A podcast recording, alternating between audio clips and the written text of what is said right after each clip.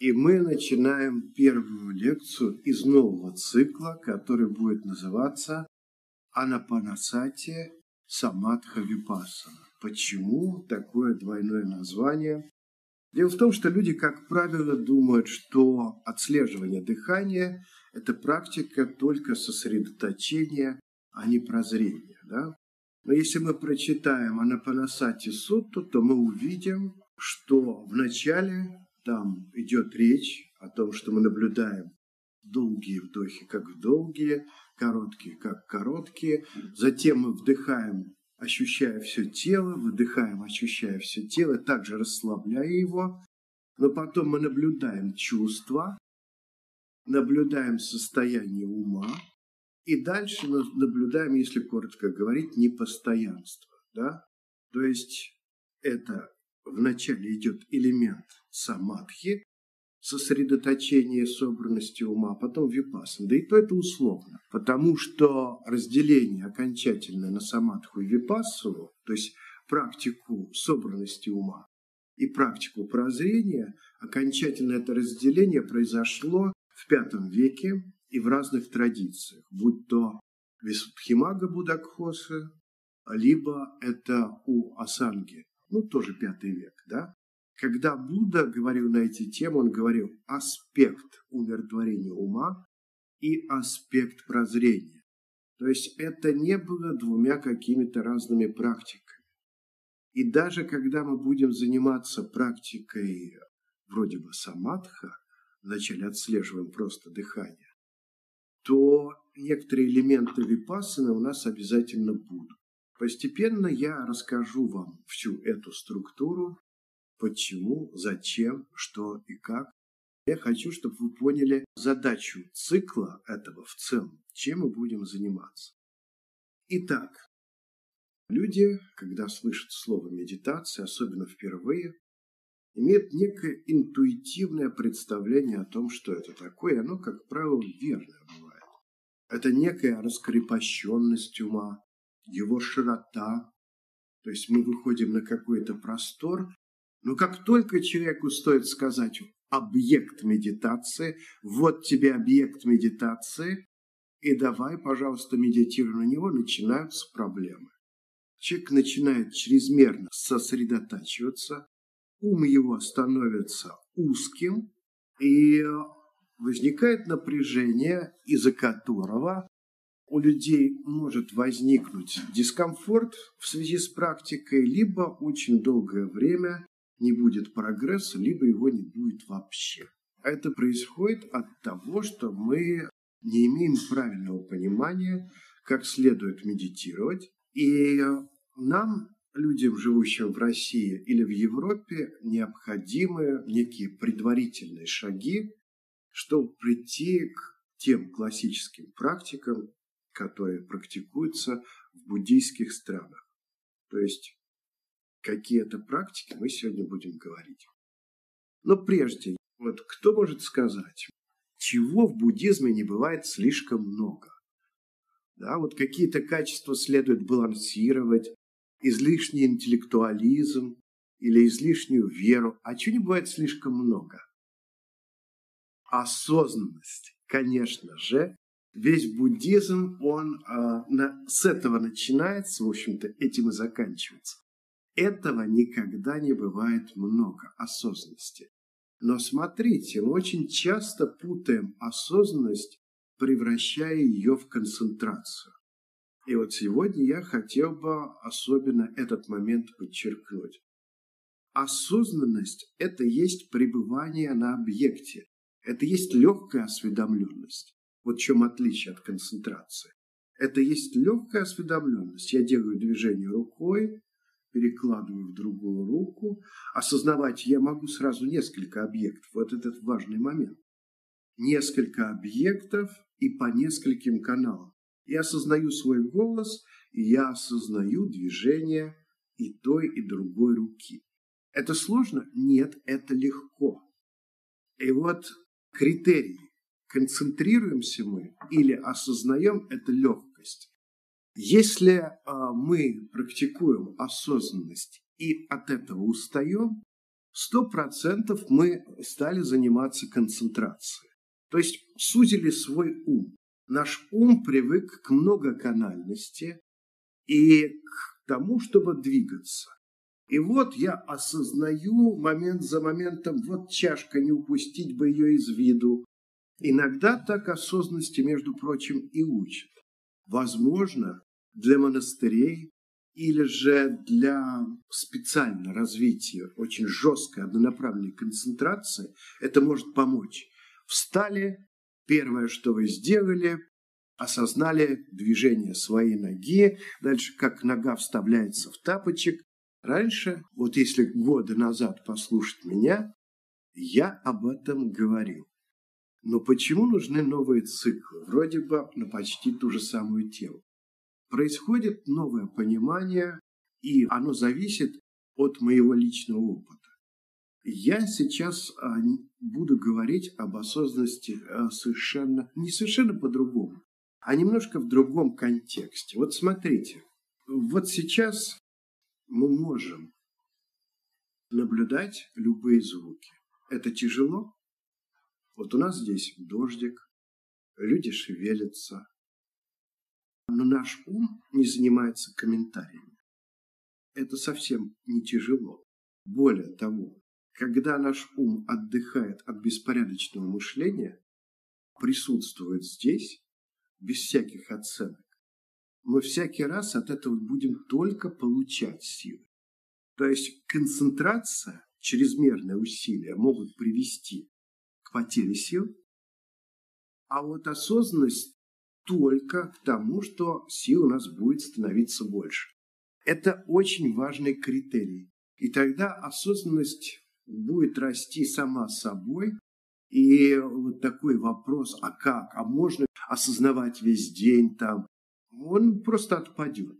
Мы перестанем мерить осознанность часами. Вот сейчас, в этом году я могу осознавать вне практики три часа, а год назад всего два. Дело совершенно не в этом. И в связи с этим такой гениальный практик, как Аджан Брахм, предлагает нам не ломать сразу свой ум, оставляя его на одном только дыхании.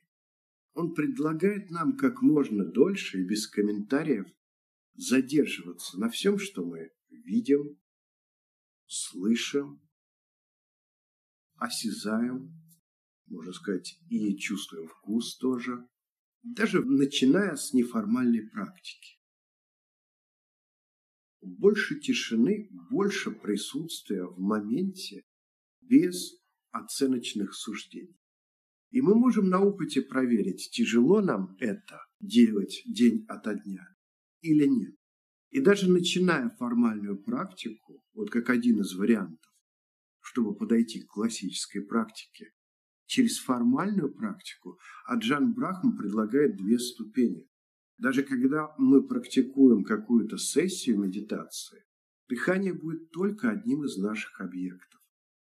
На первой стадии Аджан Брахм советует нам наблюдаем дыхание, наблюдаем слышимое, наблюдаем осязаемое и все, что происходит в уме, но только как бы со стороны, не вовлекаясь ни в какой объект.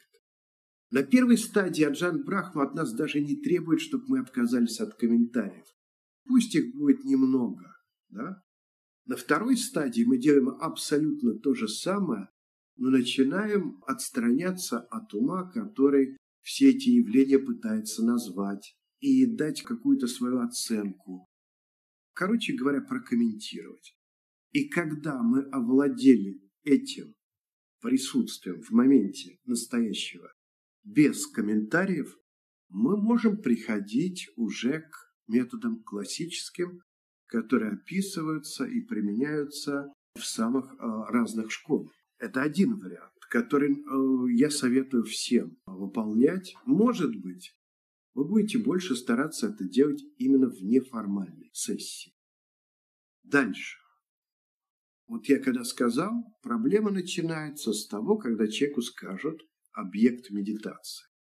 Начинается напряжение, В различных направлениях буддизма установлено, что напряжение связано с чем? С жаждой. Мы хотим побыстрее добиться результата. Мы хотим быстрее сконцентрироваться на этом объекте. Но скажу я вам, это очень долгий путь. И я на этих лекциях, этот цикл у нас будет очень длинный, я предложу путь не прямой, но, как показывает практика, и моя, и не только, более быстрый. Дело в том, что мы будем приучать ум, который по природе своей подвижен, постепенно его приучать к неподвижности, не ломая его. Потому что от чего возникает переутомление, отвращение к практике и прочие побочные эффекты. Там головные боли у кого-то бывают. Когда мы ум просто ломаем, мы стараемся его силой сделать неподвижным. Вы будете двигаться медленно, у вас вы будете практиковать много лет, но особых результатов у вас в практике не будет, в лучшем случае. А часто бывает, человек, э, если какой-то порог перейдет, то, в общем, он надрывается. А вот если использовать постепенный метод, о котором мы будем говорить, он предполагает, знаете, метод, который противоположен жажде. То есть мы должны медитировать с мотивацией, обрести все большую осознанность. Но смотрите, наш ум будет работать тогда, когда ему приятно. И мы работаем не просто с осознанностью, а с той осознанностью, которая нам приятна. И когда а, мы делаем что-то с радостью, это у нас получается намного быстрее и намного естественнее. И вот пример какой. На одной из лекций по практике развития любящей доброты я говорил, ну сейчас еще повторю. Вы знаете, у некоторых людей практика любящей доброты может пойти тогда, когда они не, си, не то чтобы сидят в формальной позе, а пробуют это заняться, когда у них хорошее настроение. Ну или, скажем, заряд энергии. И в этот момент вспомните о каком-то человеке. И все, и вы поймете, как практиковать любящую доброту. И потом, всякий раз, когда вам будет радостно, повторяйте это памятование о каком-то человеке. И у вас в формальной сессии все получится естественно. А как быть с дыханием? А точно так же. Смотрите, иногда можно услышать такие советы. Дышите в любое свободное время, так вы тренируетесь. Но для начинающих, а знаете, не только для начинающих, многие из нас, в том числе и я, мы начали неправильно. Не добившись достаточной расслабленности, и недостаточной радостности. То есть всякий раз, когда нам радостно, или, по крайней мере, мы чувствуем себя бодрыми, мы можем делать вдохи и выдохи, пока это доставляет нам радость. Вот неформальная практика, из которой потом будет вырастать естественная наша практика медитации уже когда мы с таймером чем-то занимаемся. То есть мы свяжем дыхание и радость. И это чувство мы не должны терять. На этот счет существует еще множество других методов. В целом, у нас будет вот какая схема формальной практики, о которой множество раз говорил Алан Уоллес. Это человек, который практиковал как в палийской, так и в санскритской традиции. Схема такая. Мы должны овладеть навыком расслабления. Расслабление – это не значит вялость, как раз наоборот. А расслабление – это подразумевает под собой осознанность без излишнего усилия, без лишней концентрации. Мы имеем некое намерение пребывать на объекте, но мы не заставляем себя на нем пребывать. Вот это очень важно. Да? Намерение и усилия – вещи разные мы должны зародить в себе намерение пребывать на объекте, но пребывать расслабленно. Не ругать себя всякий раз, когда наш ум убегает от объекта. Нет. На первых стадиях это просто вредно. Мы должны несколько месяцев, ну не несколько месяцев, хорошо, месяц, до кого-то больше, нарабатывать навык расслабления. И вот именно из этого расслабленного состояния мы будем потихонечку развивать внимательность. Это очень важно. Итак, Алан Уоллес делит практику на три таких больших блока. Развитие расслабления. Когда вы по-настоящему отдыхаете, вы присутствуете здесь. Когда этот этап достигнут, и вы всегда медитируете без малейшего напряжения, переходите к следующему этапу. Непрерывность. То есть прежде чем непрерывно осознавать дыхание, вы должны расслабиться. Но когда вы будете непрерывно пребывать с объектом медитации, вы должны следить за тем, чтобы ваше расслабление не стало меньше. Оно ни в коем случае не должно уменьшиться. Если оно уменьшилось, сделаем шаг назад. Следующий шаг, третий, это ясность, когда объект медитации становится очень контрастным, радостным. Вот когда он становится контрастным, радостным, появляются такие факторы джханы, как пити – восторг, сукха – счастье. Да? Но расслабление, оно на этой стадии даже еще больше увеличивается. Да? Вот за этим мы будем обязательно следить, потому что, вы знаете, порой даже несколько вдохов, сделанных э, с напряжением, могут испортить всю сессию. Вот когда вы медитируете на дыхание, замечайте, не форсируете ли вы дыхание, чтобы почетче ощутить ощущение при вдохах и выдохах, не делаете ли вы дыхание более прерывистым? Не делаете ли его более быстрым, чтобы уловить какие-то тонкие моменты в дыхании? И наверняка многие из вас, кто практикует, за собой это замечали. Так вот, если у вас хорошая осознанность, вы первый неправильный вдох тут же распознаете и не будете повторять. К чему приводит это форсированное дыхание? Такое как будто бы спазматическое, неровное, быстрое. К головной боли. Головной боли, к переутомлению. Вот прежде всего мы будем говорить на сегодняшнем занятии о технике безопасности. Дыхание должно быть естественным. Вот как вам дышится, и как долго вы можете удерживать с радостью внимание на объекте, который есть дыхание, вот так и практикуйте.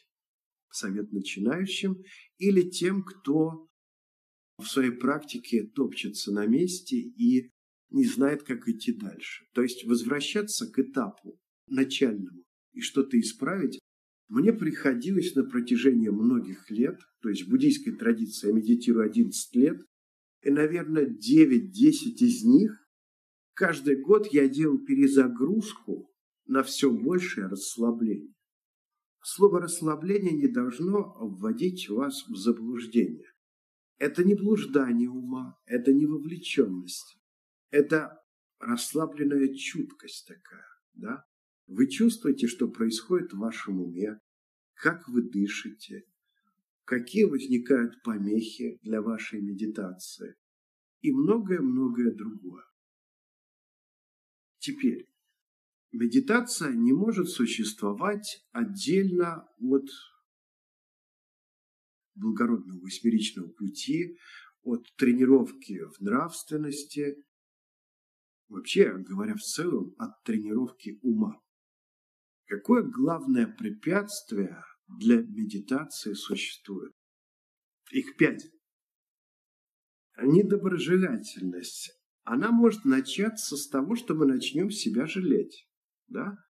начнем кого-то осуждать мысленно. Вот нам может показаться странно. День начался, как же мне не, не везет. Вот если бы я жил в другой стране. И постепенно в нас будет возникать такой мрачный фон, из которого могут потом выскакивать темные искры раздражения. Вот любое отторжение – это вот помеха недоброжелательности. Мелкое раздражение может быть э, более сложный аспект этой помехи, чем гнев. А как с этим быть? Стараться заметить на все более ранних стадиях, как это возникает. Если мы вовлеклись, уже поздно, нужно ждать следующего раза когда это чувство возникнет. Но если а, проникнуться энтузиазмом и памятовать на протяжении всего дня, что нельзя ни по отношению к себе испытывать раздражение, осуждение, ни по отношению к другим. Мы живые люди, в нас будет возникать раздражение, сожаление, как мне плохо, я самый несчастный, почему я живу в этой стране, почему у меня нет того-то и того-то, почему я не родился у нормальных родителей, которые бы обо мне позаботились, да? Так вот, если мы будем памятовать, что, в общем, это все нам вредит, мы будем очень быстро замечать возникновение этих чувств и не подавляя их, а просто наблюдая в моменте зарождения, мы их растворим. Это только кажется сложным, на самом деле вся проблема, вся беда, что это только так кажется. Мы просто теряем об этом память. Если на протяжении всего дня мы помним, мы работаем с одной пока помехой, да, все виды отторжения, даже мелкого. День работаем, два работаем, и через месяц мы заметим, что нас оскорбляют, и нам сложно разозлиться. Фантастика. Да? То есть раньше мы бы либо а, отреагировали как-то, либо мы бы затаили внутри вот эту обиду. А здесь мы смотрим, ни того, ни другого нет. Это обязательно у всех должно наступить.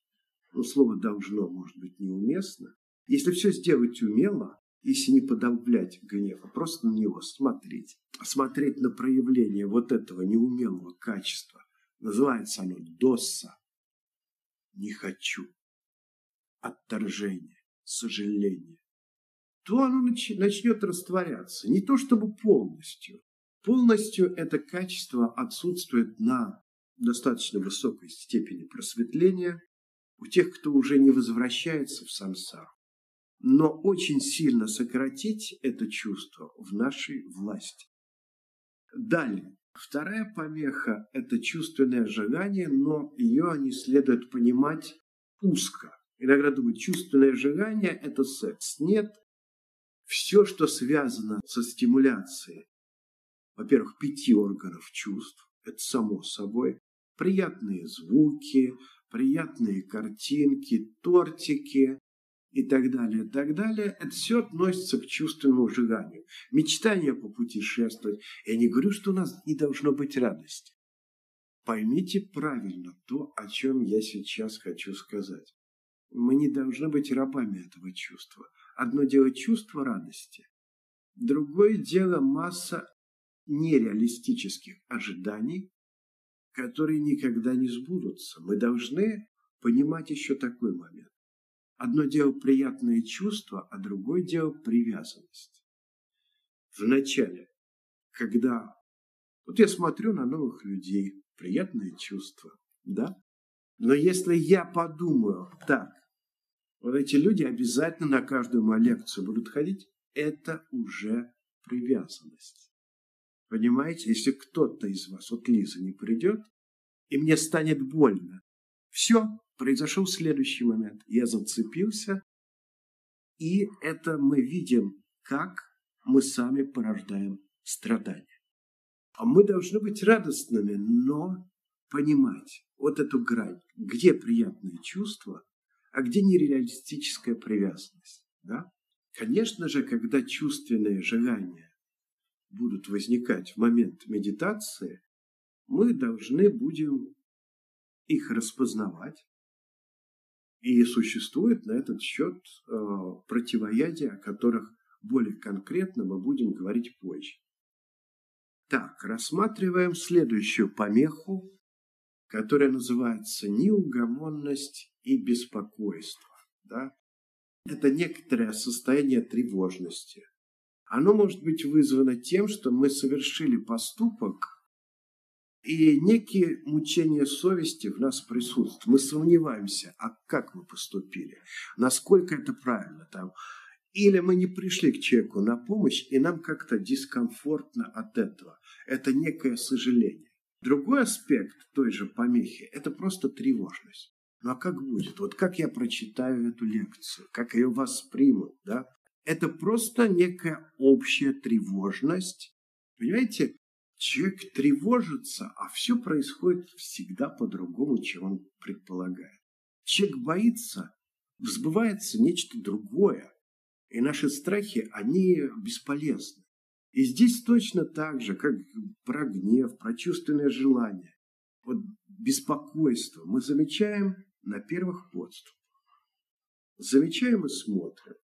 Нам важно выработать привычку. Вот идут чувства, допустим, беспокойство. А из беспокойства может возникнуть раздражение? Элементарно, да? И вот мы смотрим эту цепочку на некотором расстоянии. Вот мы это наблюдатель, который учится дистанцироваться от чувств, не сливаясь, не слепаясь с ними, да, на расстоянии. И мы смотрим на расстоянии. Это всего-навсего картинки. И эти картинки, они растворяются, они тают. А что это? Это аспект випассаны, прозрения. Мы таким образом наблюдаем, как все, что возникает, то прекращается. То есть для того, чтобы наш ум собрался и стал собранным, сосредоточенным, нам необходим и вот этот момент, который связан с мудростью, с практикой випассаны, прозрение в то, каким все является. Перед нами картинки, которые возникают, исчезают. Мы не гоним их, но мы за них и не держимся. И вот употребляя эту технику, формально или неформально, можно от любой навязчивой идеи избавиться. Я умру, у меня будет рак, я неудачник, у меня не получится. Вот если вы будете все это смотреть со стороны. Итак, я, видимо, скоро смертельно заболею, или как мне будет больно, когда я заболею тяжелой болезнью. Мы не закрываем эту мысль, смотрим на расстоянии. Вместо нее приходит другая, вначале похожая на нее, затем что-то абсолютно не похожее. Так, продолжается, меняется, меняется. Випассана. Вот это есть випассана, мудрость. Понимание непостоянной природы всего, что происходит, всего, что перед нами предстает. И таким образом мы от пунктиков, от всяких, от привязанностей к внешним и внутренним объектам избавляемся. Да? Другое препятствие называется лень и апатия. Да? Напали тинамитха. Ну, это всем понятное препятствие. И оно может, знаете, иногда из-за чего возникать. Если мы слишком перенапрягаемся, вот обратная сторона той же тревожности, да, как я медитирую. Нет, я должен лучше медитировать. Вот три дня назад у меня так четко шло по часу в день, а сегодня мне это сделать тяжело. И мы начинаем по этому поводу тревожиться, расходуем энергию, которой сейчас у нас нет, и в результате у нас лень. Один из вариантов. Другой вариант, ну, просто вот такое состояние. Оно чаще всего происходит от того, что мы избыточно много думаем. А мысли, они, как правило, у человека тревожны. Почему у человека тревожные мысли? Потому что его мысли и реальность – это две разные вещи. Мы мыслим по поводу некой идеальной реальности, а мы находимся в другой. На последней лекции в «Белых облаках» я и говорил, что мы живем, вот есть перед нами, не знаю, вода, солнце, люди, но мы хотим чего-то другого, нам чего-то не хватает. И мы начинаем по этому поводу думать. Какой антидот от всего этого? Просто расслабленного слушать вот эти капли дождя, смотреть на солнце, на звук удаляющейся машины. Разве это тяжело? Важно к этому привыкнуть. Кому-то из людей проще в качестве такого якоря взять свое тело и, может быть, ощущать все тело целиком, а может быть, какую-то его часть. Еще лучше, если вы различите в своем теле какую-то область, в которой в данный момент вы можете почувствовать некоторое удовольствие. Попробуйте сейчас. Вот есть ли какая-то часть в вашем теле, в которой, ну, по крайней мере, удовольствия больше, чем в других частях тела?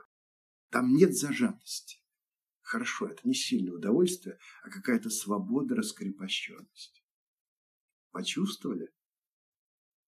Хорошо. А можете ли вы эту область чуть расширить? Чуть-чуть.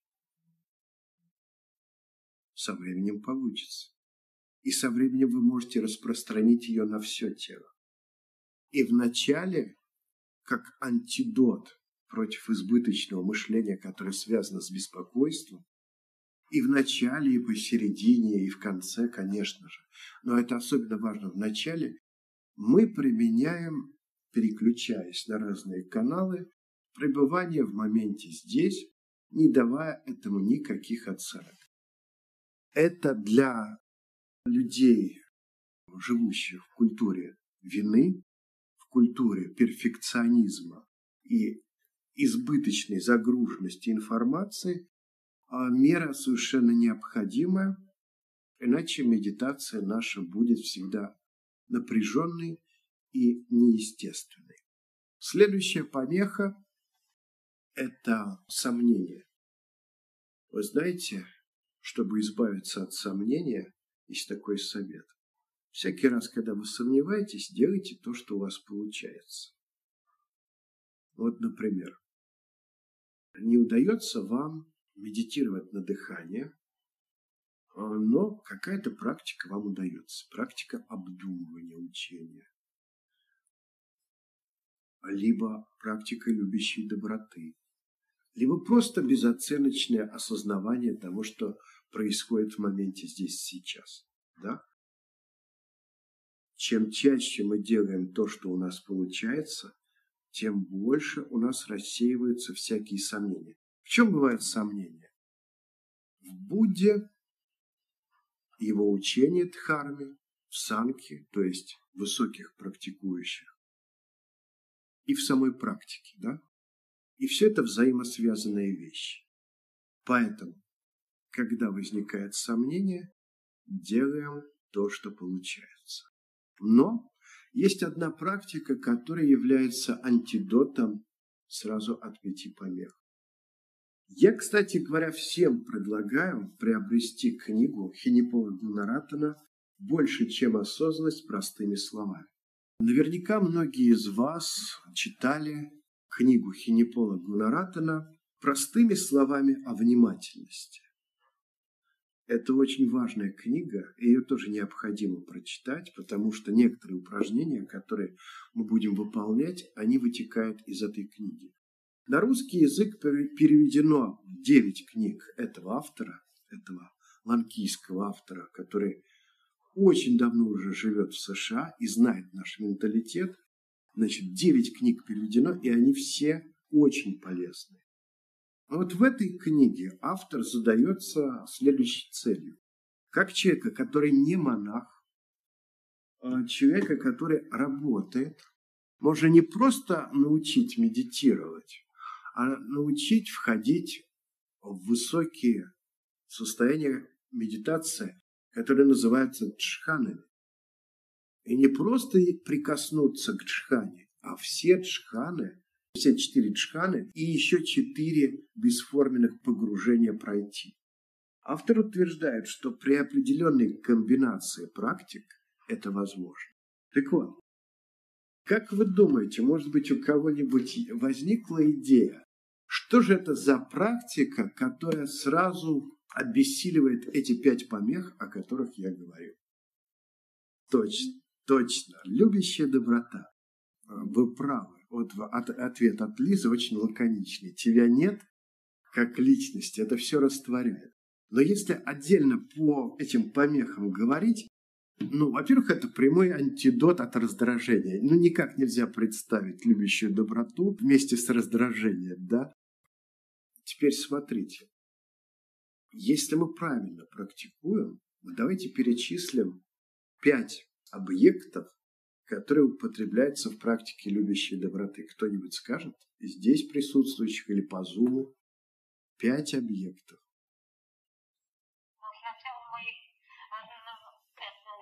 Ну, на себя. Второе, второе, не-не-не, Наташа. Второе, родители – это дополнение. Второе – это уважаемый человек, человек, который нас вдохновляет. Да, Татьяна, продолжите. С... Нейтральный. нейтральный. Да. Проблемный человек, ну, брат, э, можно сказать, да. который вызывает отрицательные чувства, а потом любящие доброту распространяются повсеместно. На все, на все. Да. И вот смотрите, если мы выбрали некоего духовного наставника, по отношению к которому никакой корысти у нас не может возникнуть в силу того, что он далеко. Быть может, мы его видели только по интернету. Да? Ну вот мы смотрим кого-то, у нас не может возникнуть каких-то претензий и ожиданий. То есть это чувство, пусть оно не будет очень сильным, это не обязательно, но в нем не будет дашь за дашь. Совершенно, да? И вот мы, посылая любящую доброту к этому человеку, не снижая этого бескорыстного качества, потом распространяем ее на друга, утвердились с этим качеством на друге, дальше на нейтральном человеке, на сложном и дальше на всех существах. И будет ли это антидотом, альтернативой чувственным желаниям привязанности? Конечно же. Конечно же.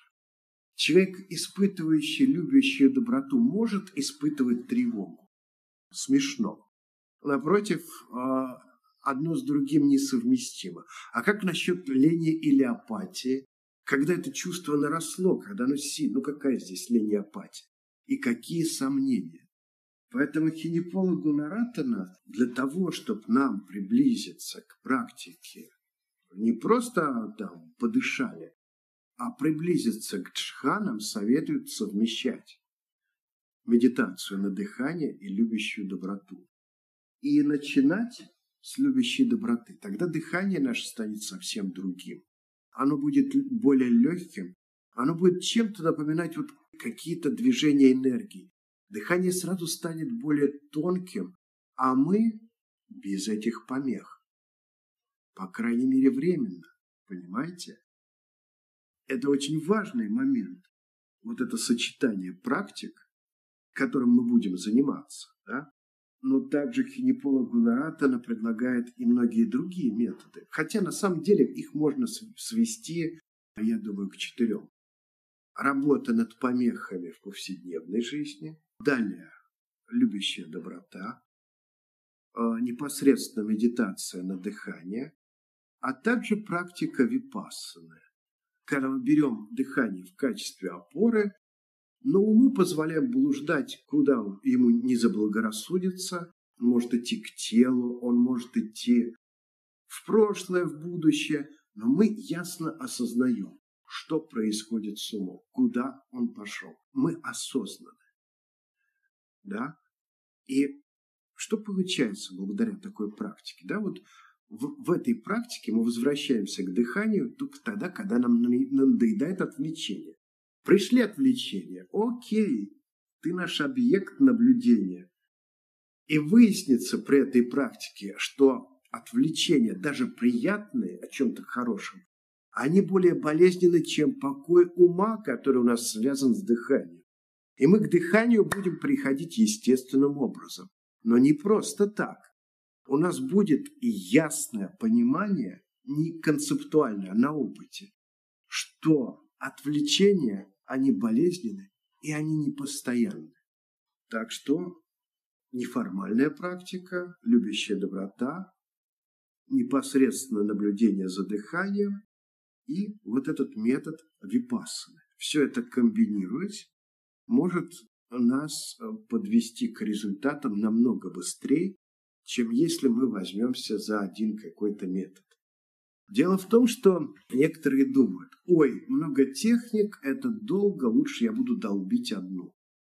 Но это, знаете, все равно, что э, прийти в спортзал, вам тренер скажет, вообще вам нужно размяться там, э, не нужно качать только правую руку, да, а в целом развиваться, иначе вы качать правую руку не сможете по-настоящему. А нет, мы упираемся, я буду только на дыхание.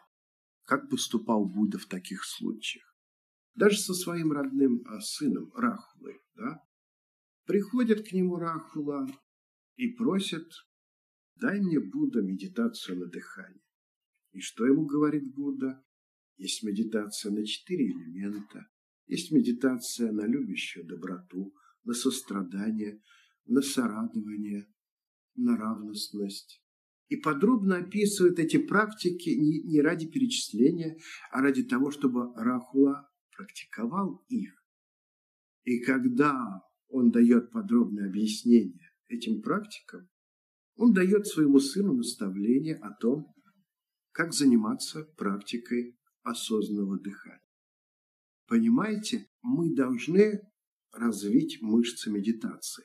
Если во времена Будды, в те времена, когда человек не был столь загружен информацией, и медитация была делом повседневным, требовалось развить разные мышцы медитации, разные мышцы созерцания, то насколько это более актуально для нас? Да? То есть выбрать себе одну технику и долбить в одну точку, возможно, есть случаи исключения, у которых получится – для большинства это полный тупик. И еще такой момент.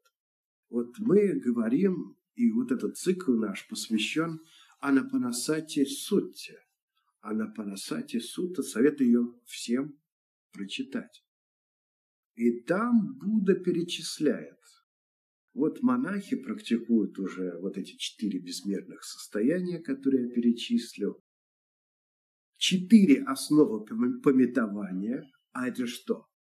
Это Сатипатхана Сутта, где очень много объектов. Каждый из объектов развивает определенную мышцу, определенное качество. И тогда мы готовы уже переключиться на какой-то один объект безболезненно, подготовленными, расслабленными и радостными. И смотрите, как интересно чуть-чуть забегая вперед, э, я скажу вот э, про джхановые факторы. Это факторы, которые предшествуют глубокому медитативному погружению, ну и соответствуют первой джхане. Значит, смотрите, витака, направление ума на объект. Дальше. Вичара, удержание ума на объекте. Это у нас у всех есть даже сейчас. Вот я смотрю на Наташу, направил внимание на объект и удерживаю внимание на объекте. Когда я читаю, тоже есть витака и вечара. Но что должно появиться следом за этим? Ведь это говорил Будда в суттах, об этом говорил Будакхоса в Висудхимаге. Итак, у нас есть витака вечара, направление ума на объект, удержание ума на объекте. Но мы еще не идем к узкой фокусировки на ноздрях. Предположим, наш объект тела. В силу того, что это большой объект, удержать на нем внимание достаточно просто. Может быть, мы чувствуем дыхание и все тело.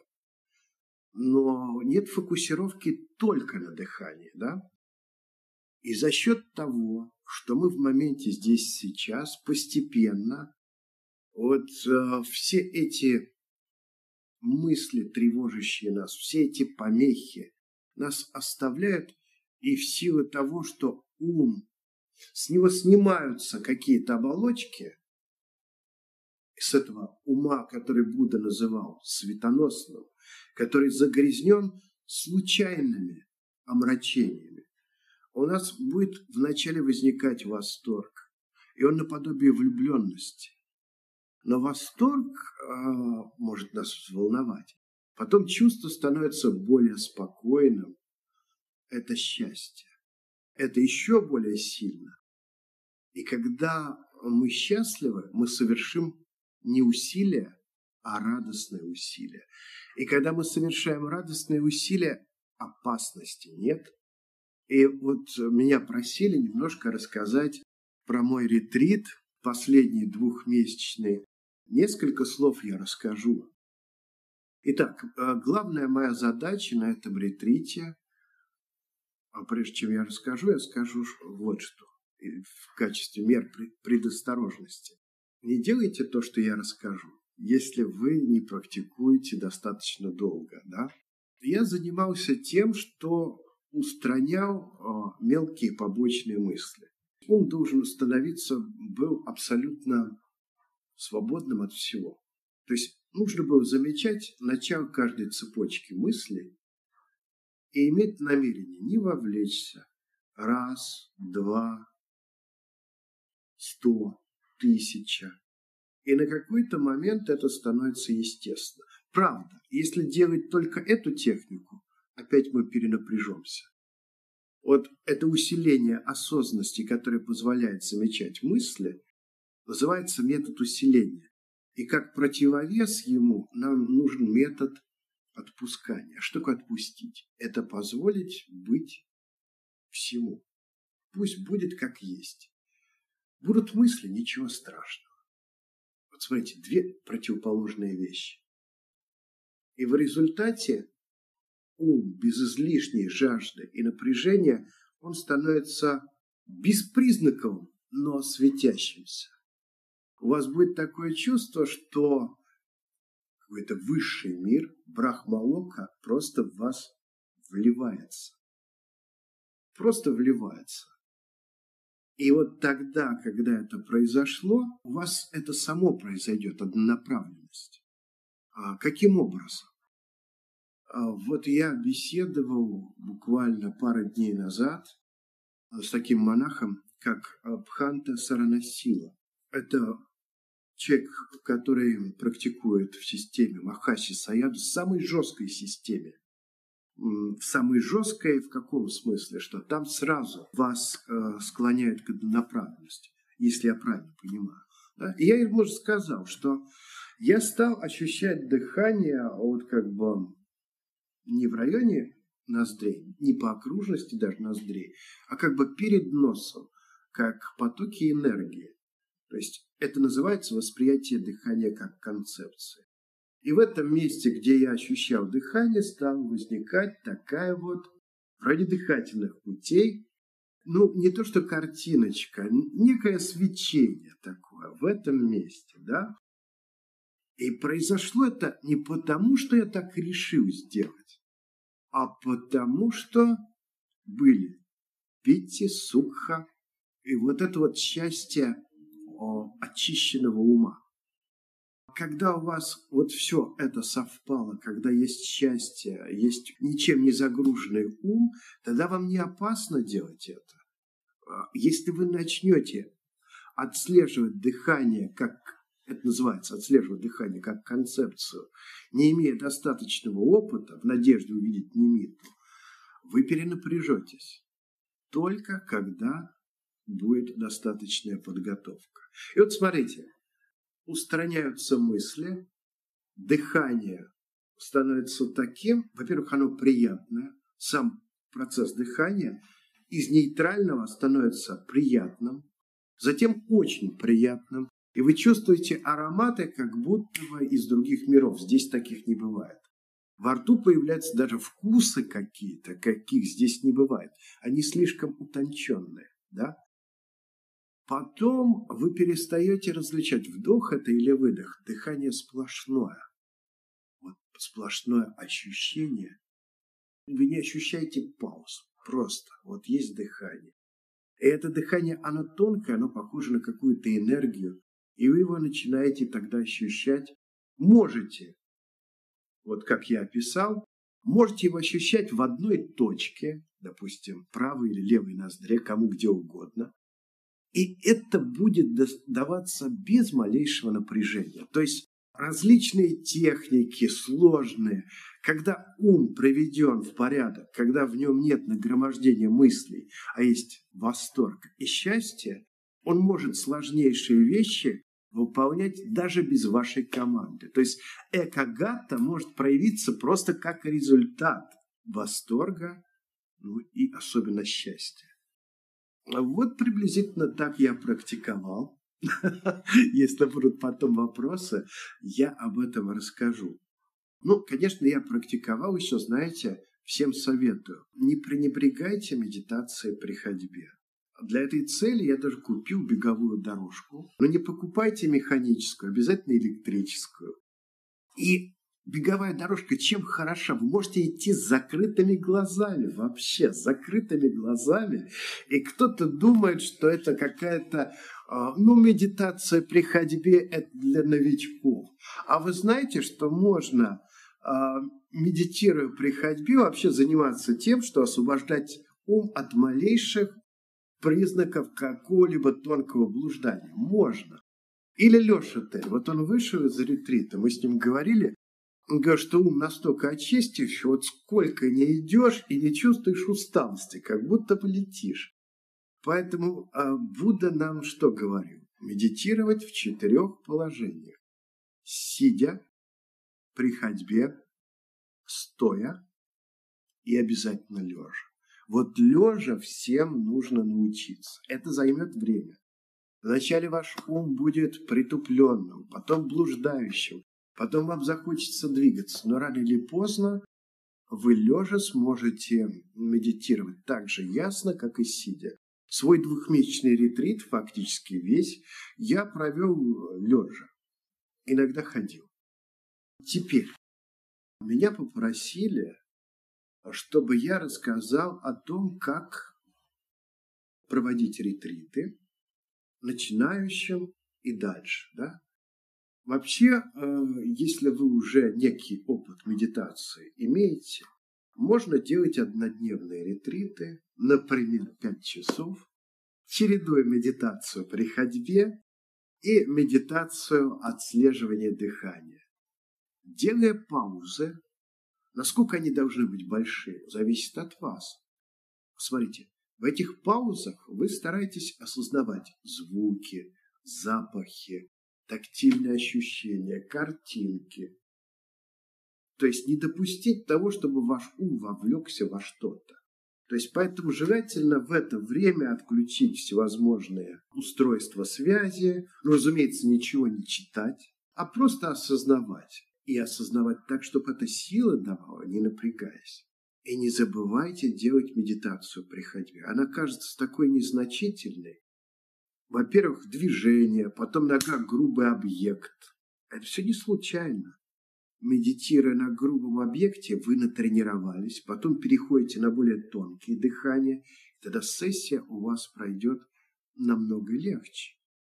И вот начинать можно с однодневных ретритов, 5 часов, на самом деле, вот многие люди мне пишут, ой, а я живу в таком городе, где нет медитационного центра, никто не приезжает на ретриты. Слушайте, на самом деле, по большей части, это самовнушение. Да, среда кое-что дает некоторым людям. Вот мне, например, ничего, ноль. Интровертом она. Я интроверт, на самом деле. Она особо, ну так. Экстравертам кое-что дает, но все равно не следует преувеличивать значение. То есть не нужно, чтобы приехал какой-то учитель, чтобы вас организовали. Элементарно можно проходить дома. Я буквально из четыре года в домашних условиях по два месяца каждый отпуск провожу ретриты. Ничего не нужно. Абсолютно ничего. То есть не нужно даже, чтобы у вас отдельная была квартира. Можно выработать определенные навыки коммуникации с людьми, у которых ну, не самый даже хороший характер.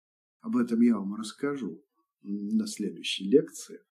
А есть определенные приемы, ну, грубо говоря, если в целом сказать, в буддизме есть э, такое понятие не бида называется, отрешенность. Это не мое дело.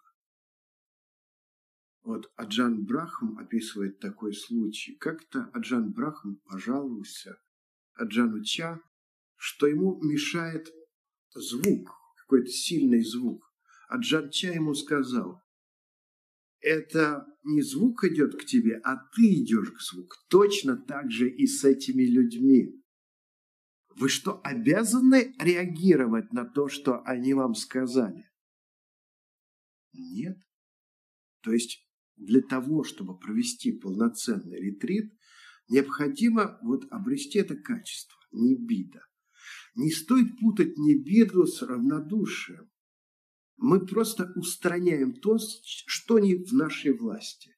Зато мы развиваем любящую доброту, сострадание, сорадование, равностность. Да? Мы становимся более живыми на самом деле, более чувствительными людьми, мы освобождаемся просто от всякой ерунды. А вот в чем смысл. Теперь смотрите, вот от Лизы прозвучало вот сообщение, что она едет на Випассану.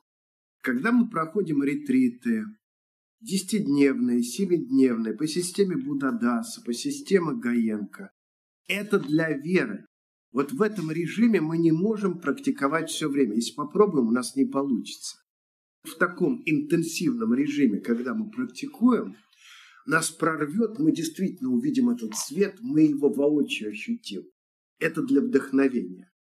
Но в повседневной жизни нам нужны будут другие техники. Это очень важно понять. Ну что же, вот мы еще кое-что про ретрит узнали, когда мы начинаем проводить уже не однодневные ретриты, а чуть побольше, нам, уже обретшим веру и энтузиазм, не нужно медитировать в таком ритме, а в соответствии со своими силами. Вот у меня было четыре двухмесячных ретрита, и первый из них я практиковал по четыре часа. Час по восемь в день, две сессии по четыре, когда вошел в форму. А Первые вот четыре года назад, четыре часа, вот сколько я могу, выходя из медитации и заканчивая день со свежестью, вот столько я и практиковал. А потом больше, больше. Поэтому не торопитесь. Двухмесячные, вот я вам скажу, пока рано. Один день, потом неделя, потом две недели, три недели. Лучше подходить к этому постепенно. Итак, ну что, люди готовы медитировать? Мы сейчас ведь будем медитировать по методу Хинепола Гунаратана. У нас будет випассана, ни больше, ни меньше. Итак, некие предварительные замечания по этой практике я дам. Одно из главных отличий практики самадха от практики випассана заключается в следующем. Самадха мы держим ум, словно собачку на коротком поводке. Как только она начинает уходить, мы ее назад возвращаем. А випассана – это такой длинный поводок. Собачка хочет что-то понюхать, с другой собачкой поговорить. И это все то, что нужно. То есть, если ваш ум сейчас будет блуждать, то, куда он отправился, ваш объект медитации, который вы ясно различаете. Но опора дыхания. Вот смотрите, вы дышите, дышите, но вам стало скучно, пришло отвлечение. И теперь отвлечение – ваш объект медитации. Все исчерпалось, вам легко вернуться к дыханию, возвращайтесь к дыханию, но только тогда, когда будет легко. Оп, что-то вспомнилось. Можно вспоминать рассматривать, смотреть, как эти воспоминания тают, смотреть на расстоянии. Облегчение получили? Опять. Вдох, выдох, вдох, выдох. Возникла помеха, чувственное желание. Хочу в Венецию. Ладно, помечтали о Венеции. На кого-то разозлились, другая помеха. Хорошо. Болит нога. Наблюдаем боль в ноге. Она меняется как-то или нет? И после этого естественным образом наш ум будет все чаще склоняться к дыханию. То есть любое отвлечение, физическое или умственное, должно стать объектом нашей медитации. Но когда наш ум наестся, мы естественным образом, э, скажу более точно, он естественным образом захочет вернуться на дыхание. Мы наблюдаем все, но у нас есть опора, к которой мы возвращаемся, это вдохи и выдохи, совершенно естественные. Эта техника очень подробно описана в первой книге Хенипола Гунаратана, которая называется простыми словами о внимательности или искусство випассаны.